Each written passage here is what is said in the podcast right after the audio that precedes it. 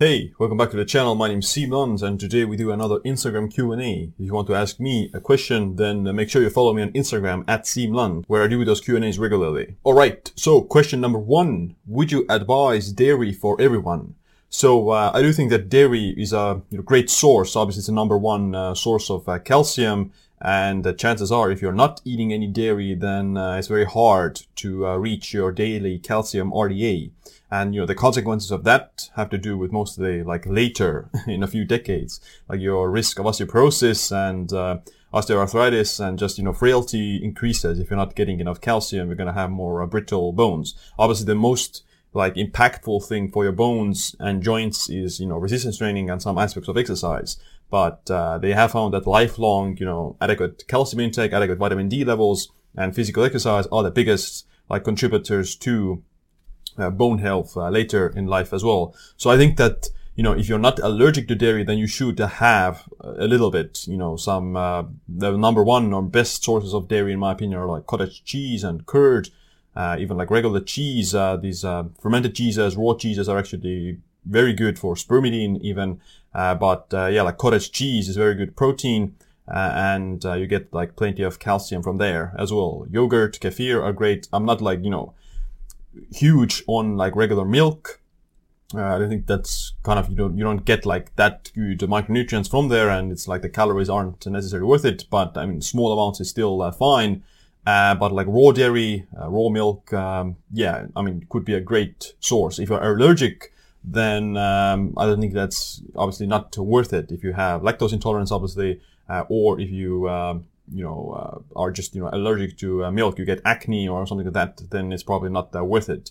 The substitute for that would be for the calcium would be fish bones. So sardines, herring, salmon, mackerel, all these smaller fishes, you can get the bones or you can get the calcium from the bones, which is the best source. And other just chicken bones or ligaments, tendons, beef bones, ribs, soft ribs are very good for the calcium as well. So you just have to consume more of those foods if you're unable to consume some dairy. But a little bit of dairy, if you aren't allergic, is great, because there is actually some research showing that dairy also is associated with more leaner body composition and more muscle mass, because it's very kind of anabolic, and it also helps to reduce some or it binds to some of the fat that you eat. So if you have a fatty meal, some dairy next to it, the calcium and the dairy will bind to some of the fats, which will help with the body composition and the leanness. If you want to truly know the state of your health and disease risk, then check out Inside Tracker. Inside Tracker is an at-home biomarker service that you can use to test up to 43 different biomarkers like lipids, liver enzymes, inflammation, sex hormones, and much more. The process is simple. You order the test kit to your home, use the little finger prick device to give your blood, send it back, and you get results to your online dashboard or app. You can get a 25% discount off all their tests if you head over to siimland.com/insidetracker. That's in one word. And you can use the code siimland at checkout. That's siimland.com/insidetracker, and the code is siimland.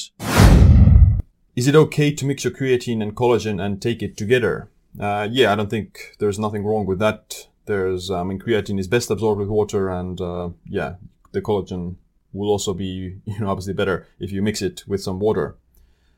How much of vitamin D if you are very deficient? So, depends on the reason why you are vitamin D deficient.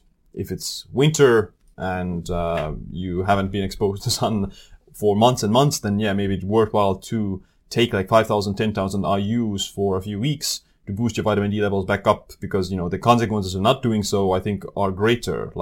Your risk of all-cause mortality is much bigger from having those low levels of vitamin D than taking a supplement for a few weeks to boost your levels back up again. If you have normal vitamin D levels, then you don't need to take the supplement. Just kind of try to get more natural sunlight exposure depending on the season. If it's summer and your vitamin D levels are low, then obviously just go outside, spend more time outside. And there are some critical nutrients also that help you to absorb vitamin D or produce it.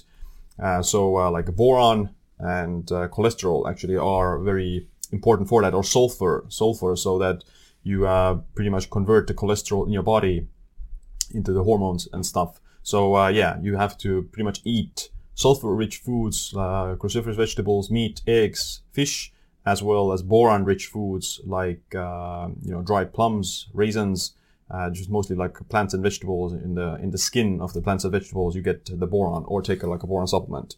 Those are pretty much, obesity is harmful for the vitamin E levels. So if you have low vitamin E levels, then you need to lose the fat, because the fat, pretty much, steals the vitamin D. Best time to take berberine, resveratrol, spermidine, and curcumin when lifting. So some of these supplements have a negative effect on the lifting performance and the lifting gains. So definitely don't take berberine and resveratrol, as even like curcumin, post-workout. I wouldn't do that. Generally, it's better to take them before the workout or on the rest days, because they suppress the mTOR pathway and, not like inducive of the muscle growth. Spermidine is something that you could take after workout as well, but I prefer to take it in the morning. I think it's kind of better, because the circadian peak of autophagy is in the early morning, so kind of makes sense to take it then. All of these supplements pretty much I would take in the morning before a workout. Or if you eat like carbohydrates, like you're eating some foods that have carbs, then the berberine after that could also be good. Best way to clean the gut. So that depends on, what's the issue. Is it IBS? Is it constipation? Is it some other bacterial dysbiosis or colitis or whatever? There's different, gut issues and different reasons to clean the gut. I wouldn't think that it's smart to just nuke the gut for no reason. If you don't have any symptoms, you don't experience any complaints about your gut, then there's no reason to try to clean it deliberately or nuke it for no other reason. But generally, some periods of fasting with bacterial infections works very good. All the animals pretty much stop eating if they're sick, and bacteria, not viruses, bacteria definitely die out if you don't feed them. So fasting is very good for bacterial infections generally. Would adding collagen and glycine to coffee inhibit absorption? I think I haven't seen anything that could suggest that. There is one thing that coffee does, that it does make you lose some glycine, but the amount is 0.1 milligrams or something like that. So it's very small, 100 milligrams or something like that of glycine that you lose from coffee. So I do think that is good to add some glycine to the coffee, because it's also sweet, so you don't have to use sugar. With collagen, obviously it mixes with coffee. I don't know if it reduces the absorption. Coffee generally does reduce the absorption of many things. It reduces the absorption of obviously iron, for example, and other nutrients. So I think the best way to drink coffee is to not add a bunch of stuff or supplements or nutraceuticals in there. So just drink the coffee on an empty stomach pretty much, or with food, to reduce the absorption of, let's say, iron or some other compounds that you don't want to absorb necessarily. But with collagen and glycine, I would take them separately generally. Glycine can be added, because you would just generally take that much more glycine. If you take 3 grams of glycine with coffee, then it's not gonna have any harmful effect. Rank blueberries and tart cherry, taking calories and carbs into consideration. Blueberries generally are higher in antioxidants and lower in carbs. So cherries are a bit sweeter, they have a bit more sugar, but the cherries have a lot more melatonin than blueberries. So the anthocyanins and from blueberries, they have very, very good effects on the brain and just overall cardiovascular health and just powerful antioxidants. Tart cherry and overall cherries are more good for melatonin. So tart cherry juice for the evening, or just having cherries for dessert in the evening, is very good for the sleep. So I don't know how to rank. There's different different purposes of why would you use them. I personally like blueberries more, but I actually, from the melatonin side, I would think that adding the cherries for the dinner probably has a more impactful effect on your health, because if you sleep better from the high melatonin, then that's obviously, sleep fixes almost everything. Collagen versus glycine supplements. So collagen is 1/3 glycine. But, you know, if you take 10 grams of collagen, then that's only 3 grams of glycine. That's just one single serving of glycine per day. You would want to get like, 10 to 15, 20 grams even in some cases of glycine per day, in my opinion. Usually people get like 5 grams from diet. Your body makes 3 grams additionally itself. So that's 8 grams, 3 grams of collagen. So that's 11 grams. So yeah, most people would still need like 10 grams of glycine or at least 5 grams on a supplement.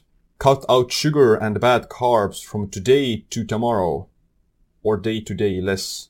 So I guess the question is like, should you cut out the bad carbs and the bad oils and stuff immediately? Like, tomorrow I don't eat any of them, or, reduce them slowly. Obviously I don't think there's no, withdrawal symptoms to seed oils or sugars unless like you're super psychologically addicted. That may cause like psychological distress, but I don't think that will have to be like very severe case of like eating disorder or something. So I think you can obviously just cut them out immediately, in my opinion. But then again, like if you have them maybe once in a while, again, like it has to like, if you shift your mindset about it, then instead of having this mindset that yes or no, black and white, I'm never having this again, you can shift your mind to that, okay, every once in a while, if I do happen to eat it, I'm not going to freak out about it. I think that's a much more sustainable and more, more inducive of longevity than having this black and white mentality that I'm never eating these things again. Because, if you do break, then that can also just lead to this rebound effects that you accidentally eat the sugar, then you rebound back into eating 10 kilograms of candies in one sitting or something. So if you have like this flexible mentality that 80%, like an 80-20 rule, 80% of the time you're on point, you're eating the clean and healthy diet, but 20% of the time, when you're in the restaurant or it's Christmas or a birthday, whatever, you have a little bit of the quote-unquote unhealthy stuff because the quantities and frequency is so small, it doesn't have any actual effect on your health. And what it does actually is just liberates you from this black and white, anxious OCD mindset mentality, in my opinion. Yeah, so you just shift your mindset a little bit. That, yeah, obviously you can cut it out immediately right now. Do we need to take glycine in addition to collagen, or either one is fine? So the same question, I think, adding 10 grams of collagen into your day is great, but 10 grams of glycine as well would be even better to get the required amounts of, or recommended amounts of collagen. What to eat before strength competition?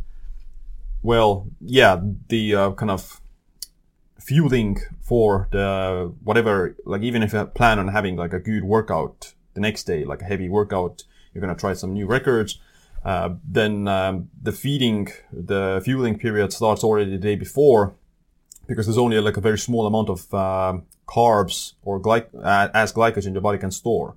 So you need to have like a longer period of time to fully saturate the muscle glycogen stores. And generally you need to start the night before, so you have like a meal of some complex carbohydrates like potatoes and rice with protein the night before.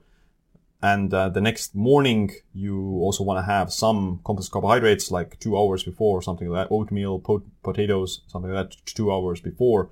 And maybe like 1 hour before or 30 minutes before having like some quick, simple sugars like fruits or dextrose powder or something like that. I'm getting a lot of questions about how much collagen should you take per day, because obviously I just released a book with Dr. James, The Collagen Cure.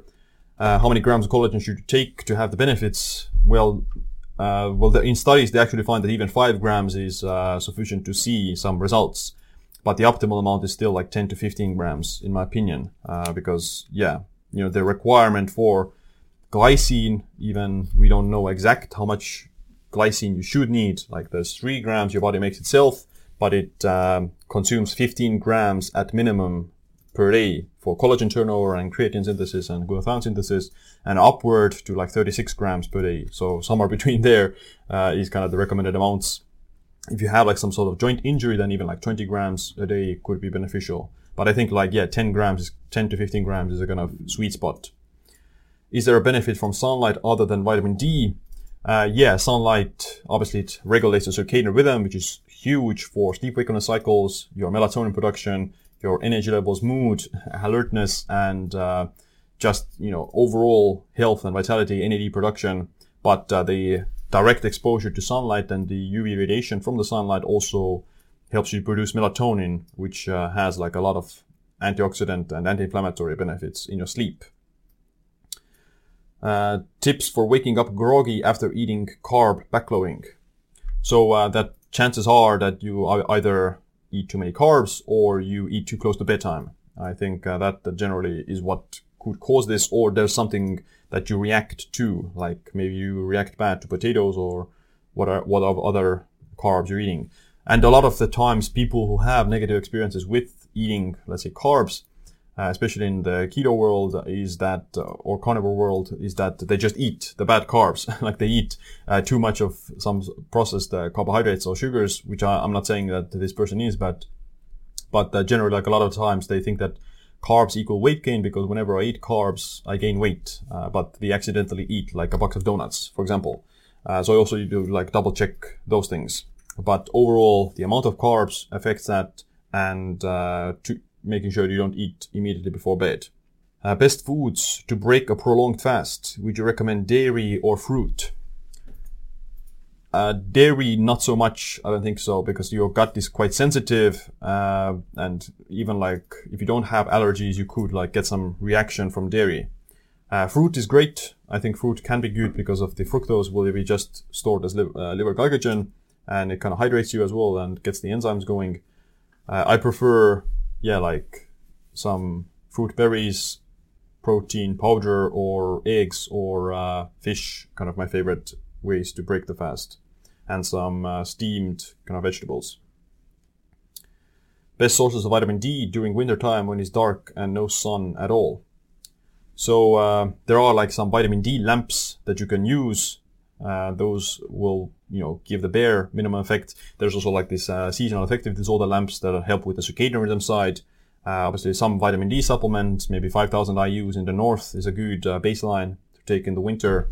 Like the solar beds, I think they do help with vitamin D synthesis, but like you should use them only like very small, very infrequently, like maybe once a month for maybe 5 or 10 minutes. I've never taken like a solar bed. I don't know, exactly how much you should take, but I think it's still like a little bit worth it in very small amounts for the vitamin D side. So they do help with that a little bit, but obviously in excess they can also just cause skin damage. So like maybe like 5 minutes is probably enough to get like a small boost. The best glycine to take. I mean, glycine is a very generic supplement. I don't think that there's not a lot of concern that you should worry about. How frequent must blood tests be? So I think a good baseline is to do like a regular blood panel per year, which includes some of the main biomarkers like cholesterol, blood sugar, triglycerides, vitamin D, magnesium, calcium, liver enzymes, CRP, testosterone, IGF-1. So just like a few of the most basic biomarkers. I have made a video about as well some of the blood tests to take regularly. But yeah, that's like what I would do kind of as a baseline once a year for most people. If you don't change anything about your life, like you live the same lifestyle, you eat the same diet, the same exercise routine, then you obviously probably don't need to check your blood either that often. Like if you haven't changed anything, then you could even go 3 years without testing anything. If you do change many things, like you see that your cholesterol or blood sugars are bad from test one, then in 6 months or so, test it again to see what it has changed, if you have changed anything about your diet. So that's kind of depends on the individual generally. Are there any supplements that can stop autophagy? So obviously there are many foods that will stop autophagy, mostly like carbohydrates, sugars, fruit, and protein. But supplements, I don't know if there are any direct supplements, probably like amino acids, protein powder, and those kind of things. There are many supplements that can enhance autophagy, like, vitamin C, rapamycin, metformin, berberine, but the supplements that directly stop would have to be something that has like a significant amount of sugar and carbohydrates. Collagen is good in tablet form. I would much rather take it in a powder. So it's more like absorbed as a nutrient in the bloodstream. How to reduce abdominal fat. So for that, obviously, you need a calorie deficit, lose some weight, exercise, and some specific, like, you know, stubborn belly fat. You know, a lot of the times you have high cortisol levels if you have like a lot of this visceral, stubborn belly fat, and fat that tends to not lose even if you're in a calorie deficit. That's like the cortisol side. So you need to actually also take a step back and not be so stressed out or reduce your cortisol levels. So if you do a lot of fasting, if you do a lot of exercise, a lot of cold and all those things, but you're still not losing that last bit of belly fat, then chances are you're just overstretching your body and releasing too much cortisol. And sometimes being too low carb can also cause that. Just eating carbs reduces the cortisol and actually helps you to lose the last bit of stubborn belly fat. Is coffee the only option for quick energy boost for athletes? Well, for athletes, so I think for athletes specifically, I would say like pre-exercise cold exposure or pre-exercise cooling has also been found to very powerful for exercise performance and even strength and speed. So you do want to, like, you know, cool down your body doing exercise in some shape or form, and before that has like a positive effect on. And if you do like a short cold shower or even go outside without a shirt or with, like, you know, less clothes outside in the winter, then that does invigorate you, the cold. I think that's kind of the next best thing after coffee, or even like the cold is better than coffee in a lot of cases. What foods recommended for collagen glycine? Currently eating pork rinds and occasionally gelatin. So yeah, like gelatin is probably the number one source of collagen and glycine from food. Then there's these jello powder, gelatin, and pork skin. So yeah, like pork rinds, pork ears, those are great. Chicken skin, chicken drumsticks, chicken wings, fish with the skin. That's pretty much it. Most of there are like some plant-based as well, like sesame seed flour and some peanuts, but most of it has to do like the skin, ligaments, tendons, and jello is kind of the number one best sources. Does bread have resistant starch because it's cooked and cooled?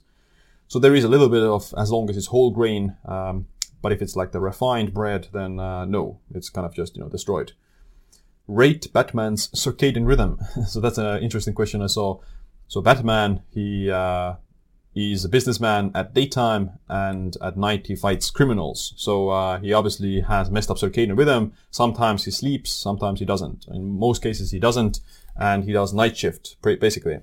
In the movies, I haven't seen, like, does he take naps in the daytime or what does he do there? Like, there's not a lot of context in that sense. I do think, yeah, like he probably just has a very messed up night shift circadian rhythm, which is carcinogenic and accelerates his aging a lot. You know, obviously he's a billionaire, but still he will die prematurely if he keeps doing that for too long. Advice for skinny guy on muscle and diet. So skinny guys usually just undereat, or they have like some malabsorptive condition, like IBS or colitis or something that prevents them from actually absorbing the protein, and or they just get diarrhea if they eat too much food. So for that, you need to figure out what is causing the gut issues and slowly introduce the foods that you do best with. And if you're struggling with eating enough calories, there's people like that as well, then just liquid calories, protein powders, juices even, milk is very common, but that can also just generally give you good diarrhea. I've seen a trend that skinny guys who get like diarrhea very easily, they get a lot of diarrhea from milk very fast because of the lactose probably. So yeah, like you figure out what is the issue and try to get in the calories. You can easily, you know, get very much calories with like nut butters, pork fat, you know, we're talking about collagen, so eat a lot of like this pork belly and stuff. Beef is kind of, yeah, but you know, a lot of meat is still, you lose a lot of calories for the digestion from the protein. So that I think like you need to resort to more of like these, you know, nut butters, even jam, liquid calories, and even like maybe some, you know, processed foods. Other than working out and eating well, number one longevity hack. So obviously sleep, take care of sleep at least 8 hours. I think, yeah, like more upper end of 8 hours is more beneficial. But let's say that's also included there. Let's say, I would then say sauna, regular sauna use. So yeah, like taking a sauna 4 times a week, that's gonna reduce your all-cause mortality by up to 40%, which is, you know, great. And it also has protective effects on heart disease, Alzheimer's, depression, and many other things. So I think the sauna is probably the next best thing after exercise, sleeping, and eating well. How long have you been working out? I started working out like regularly, consistently at the gym. Or I, like the first time I went was like when I was maybe 16. But then I only did it for like a few months. Then I stopped for a year or so. But I then consistently started doing it when I was like 17. And I haven't stopped since. Right now I'm 28. So I've been doing over 10 years of exercise, of like, you know, resistance training regularly. Does decaf have some benefits as regular coffee, assuming it's good quality? So decaf... It does, because a lot of the polyphenols and antioxidants are still in the coffee beans, even if they're decaf. And actually, the recent study that I talked about in my channel did show that decaf coffee was also associated with reduced heart disease and reduced mortality. So yeah, decaf is still better than no coffee because of the polyphenols and antioxidants. But the caffeine itself could also have like some health benefits in moderate amounts. So small amount of caffeine, like 200 milligrams of caffeine per day, probably that still has independent effects, benefits as well. Because in the study, the people who consumed the caffeinated regular coffee had better results than the ones who consumed decaf. What percentage of magnesium can be absorbed from magnesium oil, if any? That's a very specific question. I honestly don't know the answer to that. Transdermal magnesium is the best absorption way, yes. So you absorb the most magnesium through the skin compared to diet or supplements. But yeah, like magnesium baths, Epsom salt baths are great. Probably those are better than the oil, in my opinion, because you stay in the water for a lot longer. Is it safe to take glycine pills more than 3 times a day, 1,000 milligrams per pill? So yeah, I mean, 3 times a day, that's 3 grams. That's very safe. I think you can even take it 10 grams. If I'm eating protein from eggs, salmon, shrimp, and cheese, do I still need to take collagen? Yes. I mean, it would be recommended because those foods don't have that much collagen. Maybe salmon if you eat the skin, shrimp as well if you eat the the crust. But the cheese and eggs don't have that much collagen or glycine, and you would want to add something that has some skin, like chicken skin, fish skin, pork skin, or just the bones, ribs, ligaments. Best abs exercise depends on what you're targeting. Like for the best ab exercise for just core strength, core stability, and even like the ab muscle size would probably be the ab wheel. So the ab rollout with a wheel, especially if you do it with the full extension as well as on the toes, not on the knees. So that's probably the most like impactful ab wheel or ab exercise, in my opinion, for the ab size. But obviously, if you want to see the ab definition and see the six pack and stuff, then you need to lose the fat. All right, that's it for this Q&A. If you want to ask me a question, then make sure you follow me on Instagram at Siim Land. Other than that, thanks for watching this video. Make sure you click the like, subscribe, notification bell as well. My name is Siim. Stay optimized, stay empowered.